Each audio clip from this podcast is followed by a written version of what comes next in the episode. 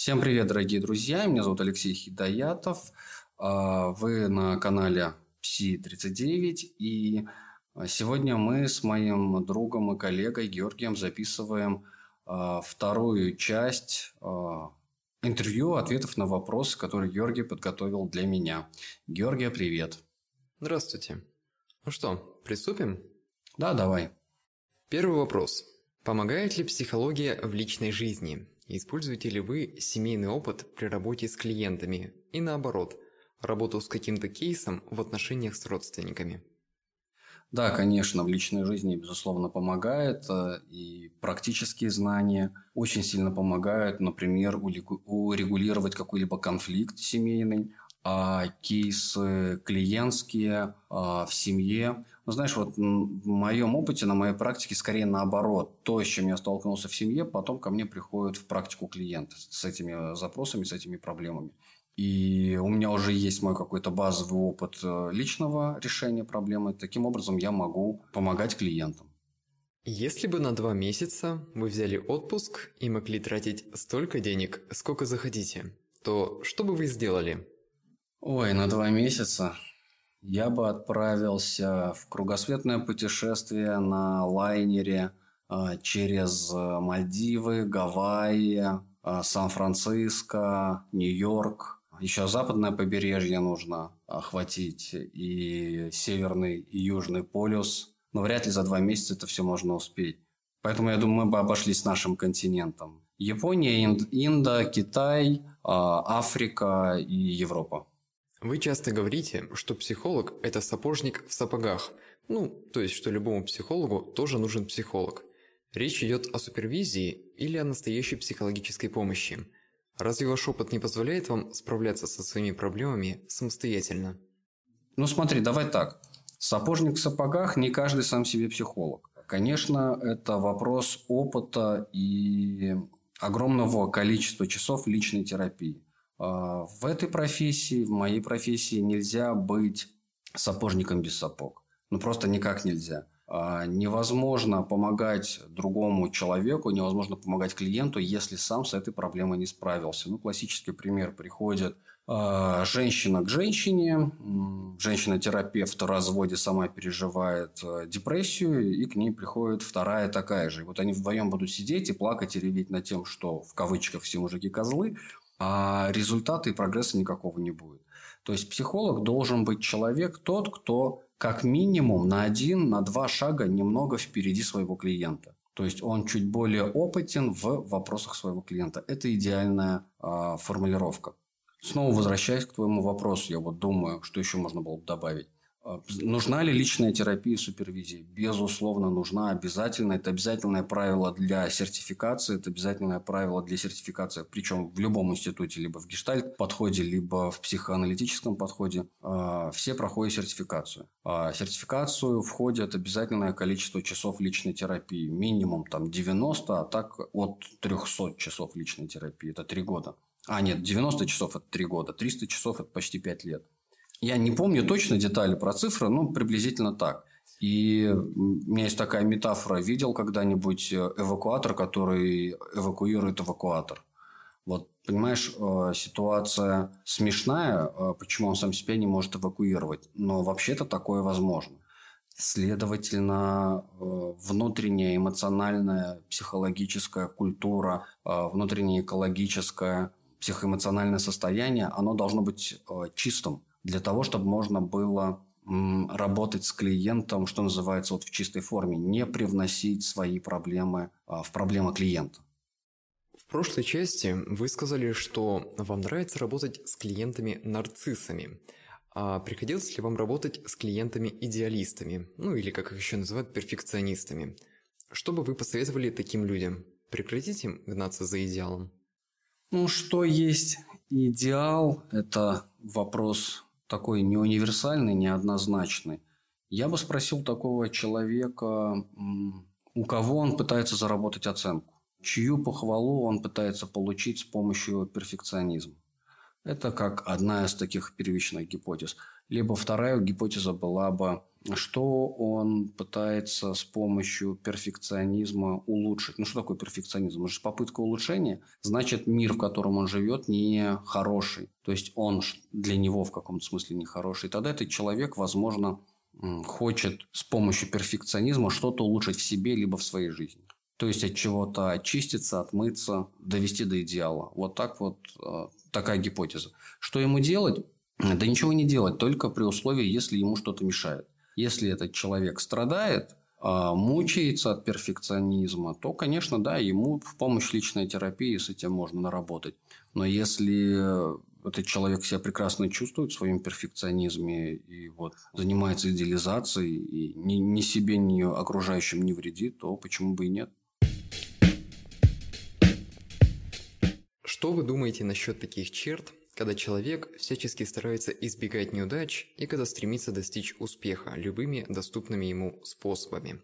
Может ли это стать причиной того, что человек начнет всегда гнаться за результатом, и если да, то опасно ли это?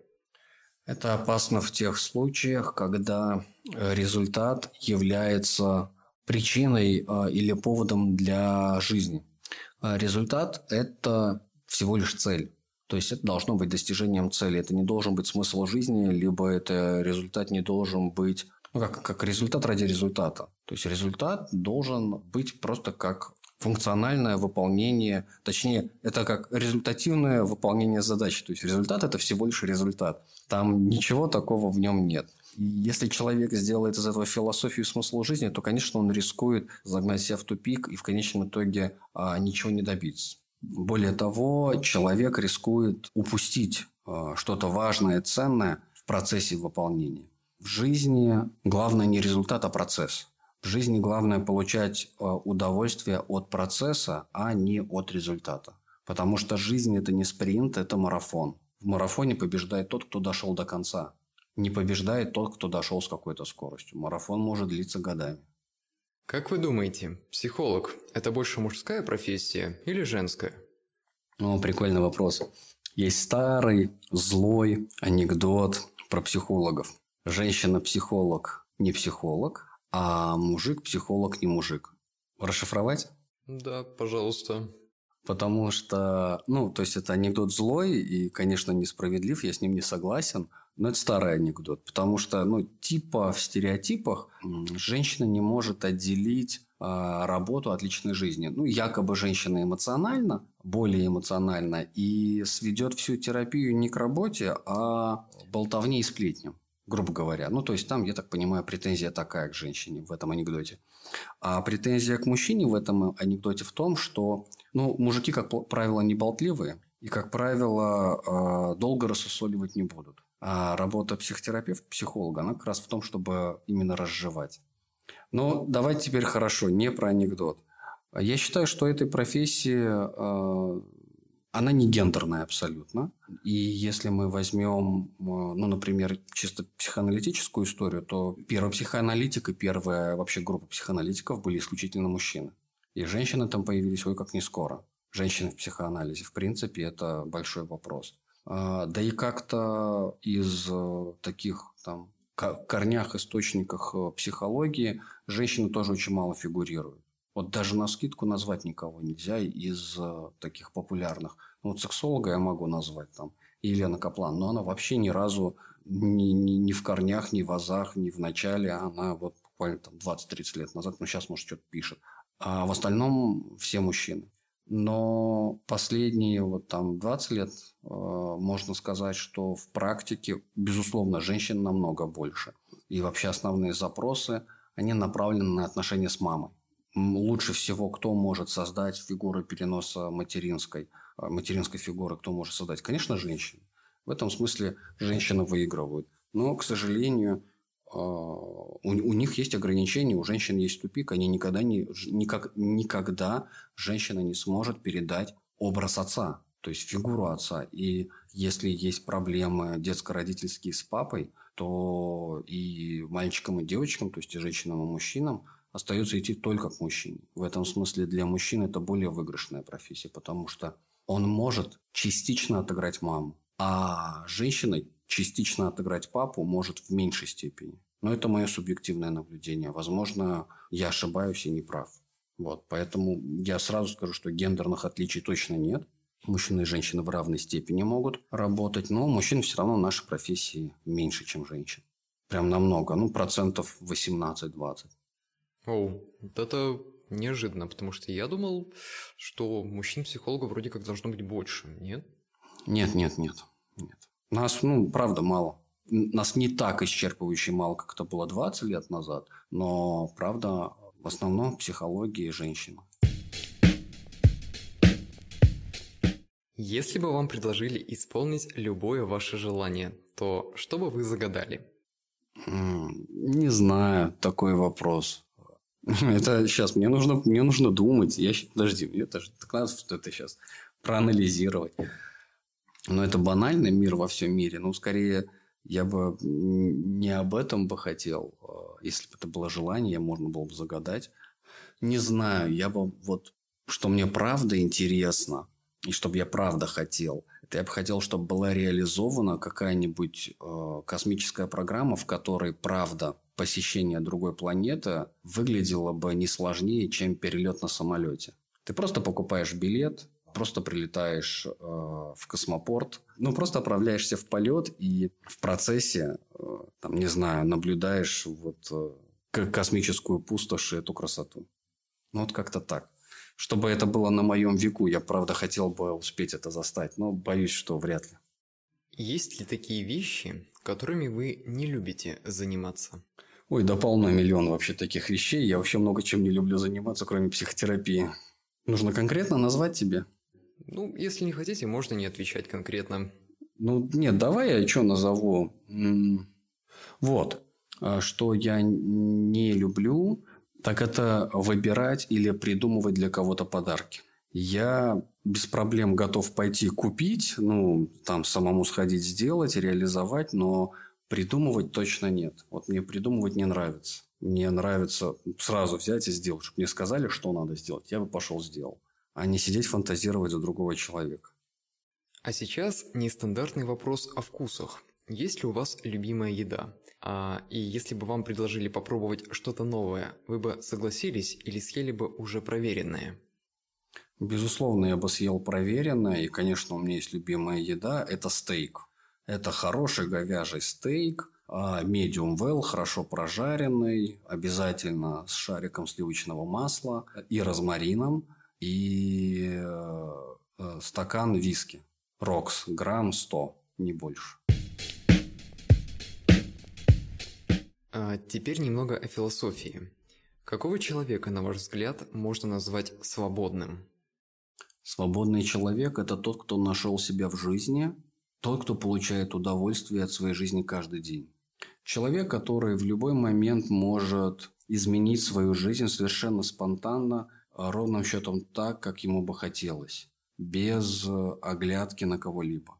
Это свободный, свободный человек – это человек со здоровым эгоизмом. Свободный человек – это человек, имеющий право, не обязательно это делать, но он имеет право, он знает, что он имеет право в любой момент стать президентом, миллионером, а, дворником, самым лучшим программистом, просто потому что он этого хочет.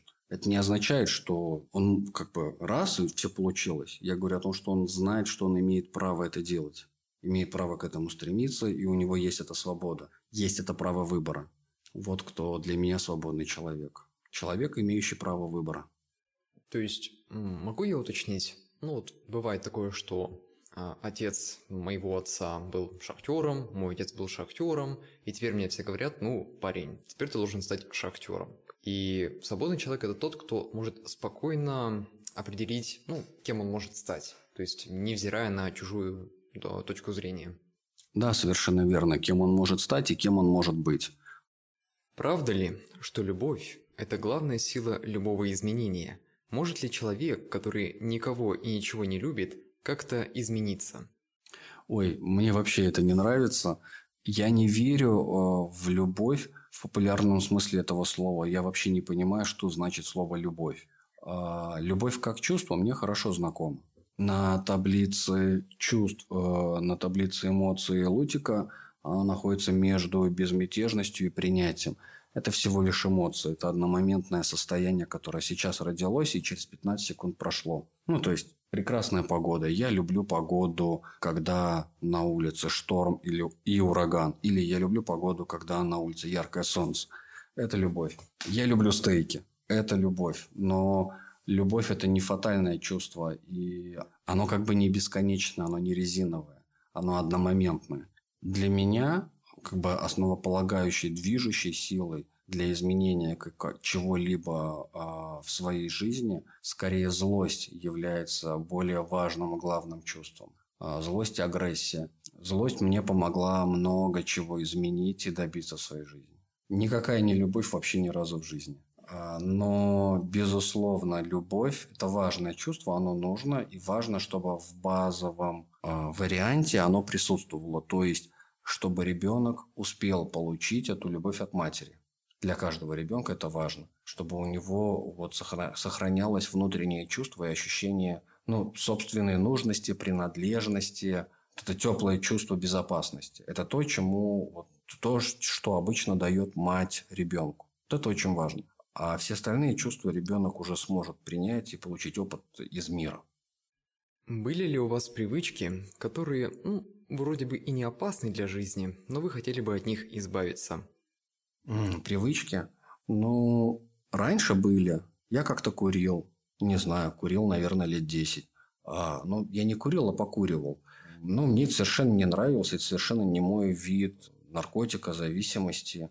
Ну, я как бы не впечатлен. Даже дымить сигары а, мне как-то не особо я могу иногда редко, но мне не особо, ну так для антуража, мне это не особо доставляет удовольствие. От этого я точно э, откажусь.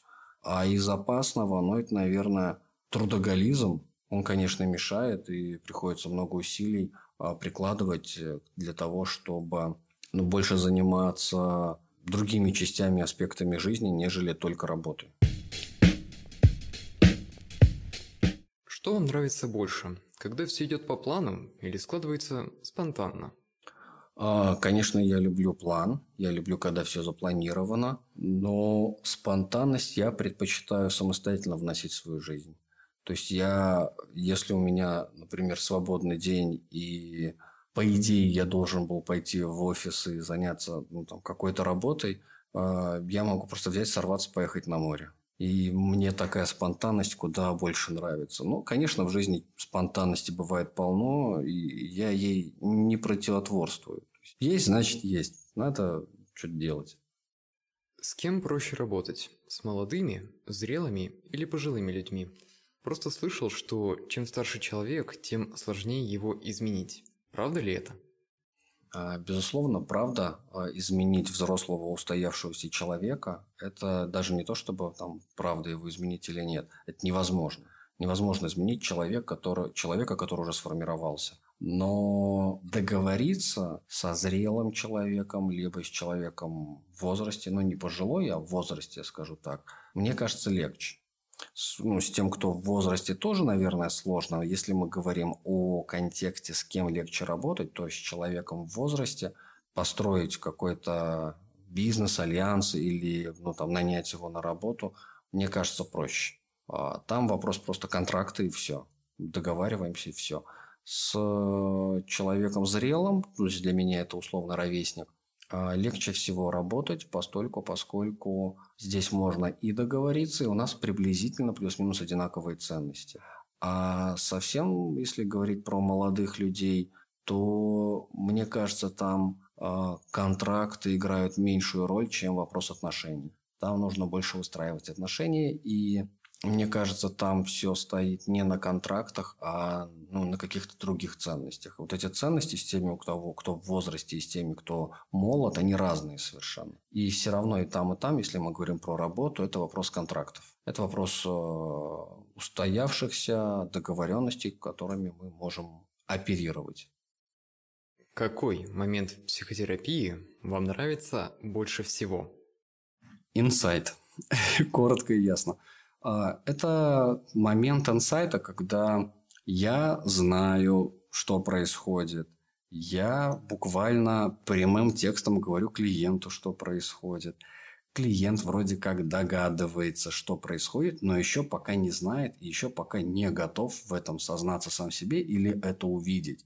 И вот мы сидим, мы можем сидеть годами, а, ждать, пока клиент с разных сторон об этом говорит, совершенно разных сторон об этом говорить, и ждать, пока клиент подойдет к этому месту и вот его озарение, что называется, наступит. И вот это самый шикарный момент, когда он такой, а, я понял.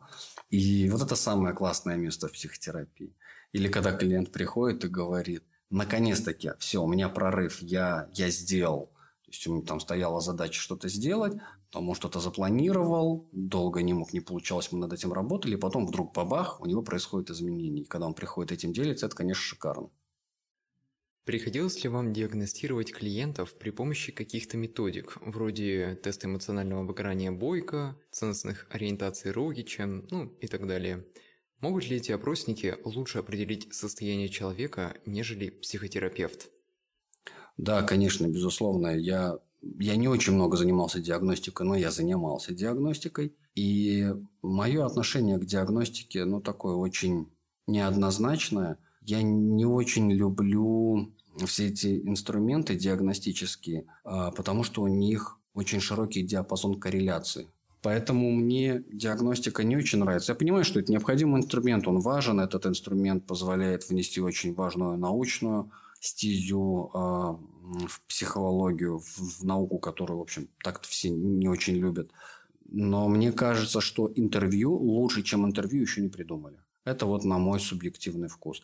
Безусловно, интервью – это самое слабое место, где можно обмануть. И если мы говорим ну, какой-нибудь сектор э, юридический, судебный, там без диагностик не обойтись. А если мы говорим про частную практику, то странно бы выглядело это, что приходишь к врачу и говоришь, угадай, где у меня болит. Вылечи то у меня, что я тебе не скажу. Ну, люди приходят, платят деньги, и поэтому для меня ну как, мне больше, чем сам человек о себе расскажет, никакая диагностика не расскажет. Особенно важные моменты, нюансы, они не учтены в диагностиках. Там нет показателя вот такого, что и дополнительно. Поэтому я отношусь к ним так достаточно сдержанно. Некоторые люди только ищут повод, чтобы о чем-то поволноваться. Они не успевают справиться с одной проблемой, как тут же начинают волноваться о следующей – Нормально ли это поведение или все же отклонение, когда человек практически не находится в настоящем, а лишь живет переживаниями о будущем? О будущем или о прошлом, или человек все время стрессует по поводу своих травм, это повышенная тревожность. Нормально, ненормально, опять же, если человеку окей, и он не признается себе в том, что у него проблемы, ему нужна помощь, то чего, что тут скажешь? Счастье не причинишь, не заставишь человека как бы пойти и, грубо говоря, лечиться там или, не знаю, счастье какое-то получать от жизни.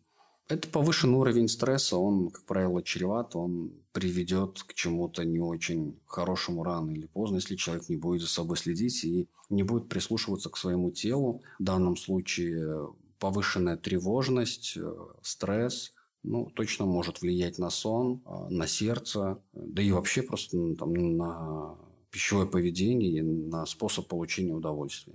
Я могу только посочувствовать, поэтому здесь сказать, нормально или нет. Нормально, что мы все болеем? Нормально.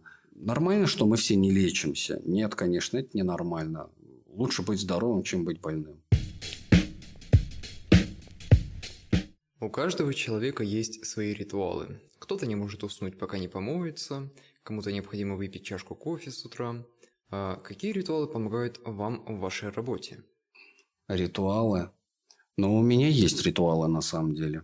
Я обязательно по утрам пью кофе. Я без кофе буквально не встаю с постели. Я стараюсь э, принимать душ каждый день, каждое утро. Давно уже такого не было, чтобы я утром душ не принял. И не просто стараюсь принимать душ, а стараюсь закаляться, то есть принимать холодный душ. Тогда, когда это позволяет погода и здоровье. Это мне, конечно, очень помогает в моей работе. Я так освежаюсь. Еще из ритуалов в офисе я несколько раз в день проветриваю помещение. Когда у меня есть перерыв 20 а, минут, я стараюсь не работать, а поиграть в какую-нибудь игрушку. А, такую коротенечку. Она меня расслабляет, мне помогает немножко расслабиться. Раньше вообще такое было, что я играл, я специально играл перед приходом каждого клиента. Садился играть. А, когда только начинал частную практику, я очень тревожился и переживал, что сейчас придет новый клиент, а я волнуюсь. И вот чтобы эту тревогу куда-то деть, я садился, играл, у меня тревога уходила в игру. И приходил клиент, и я уже был такой нормальный бодрячком, как будто бы я ни о чем не переживаю. Хотя, конечно, ну, волнение перед этим было. Сейчас э, я редко испытываю волнение перед приходом клиентов. Для меня это уже рядовое состояние. Из ритуалов я ну, почти, я стараюсь каждый день ходить пешком на работу, домой, ну и как минимум раз в году встречаться с друзьями. Как минимум. Это все зависит от нашей загруженности. Чаще получается, да, но минимум раз в точно нам нужно встретиться. Если бы вы получили возможность снова стать маленьким, но при этом сохранив все знания из этой жизни, то как бы вы поступили? Стали бы жить точно так же, как и раньше, но учитывая ошибки прошлого, или попробовали бы нечто новое? Я бы побежал, купил бы акции Apple и криптовалюты бы накупил и нагенерил столько, сколько можно было бы, чтобы сегодня просто мог, я мог просто взять и обрушить любой рынок. Ну, это все шутки. Прикольный вопрос, не знаю, не думал. А, но, естественно, если бы я имел эту память, я бы все эти знания направлял на более эффективный экологичный способ проживания. Я бы, конечно, исправлял все возможные ошибки, которые имел. Но, думаю, сильно либо поменялась моя жизнь, не смог бы ли я совершить какие-то ты знаешь как? Это сослагательное наклонение, а история его не терпит. И, к сожалению, э, нельзя что-то изменить. Если пофантазировать, помечтать, то да, почему бы и нет. Я бы, конечно, бы все поменял. Но реальность такова, что никуда не денешься. Но мечтать не вредно, мечтать можно. Возможно, я стал бы химиком. Хорошо. И это последний вопрос, и он уже будет о будущем. Чем думаете заняться на старости лет? Преподавать в университете, а, вести частную практику, писать книги, поддерживать моих детей. Возможно, мы с жен... Возможно, с женой пойду на бачату. И, не знаю, может быть, я бы занялся строительством дома, либо выращивал виноград в огороде. Ну, вот как-то так. Итак, это были все вопросы. Спасибо, Алексей, что уделили мне время. Спасибо тебе а, за хорошую работу, интересные вопросы. А, мне понравилось. Знаешь, правда, я задумался о тех вещах, о которых раньше не думал. Даже самому любопытно стало. Интересно, что из этого выйдет. А, дорогие уважаемые слушатели, благодарим вас за ваше внимание. Надеюсь, вам было интересно. Жду ваши комментарии в, на телеграм-канале psi39 или а, аккаунте в инстаграм-канале psi39.ru, где а, вы можете оставить свои комментарии, в общем-то, поделиться своим мнением, впечатлениями об этом интервью. Спасибо за внимание. До новых встреч и пока-пока.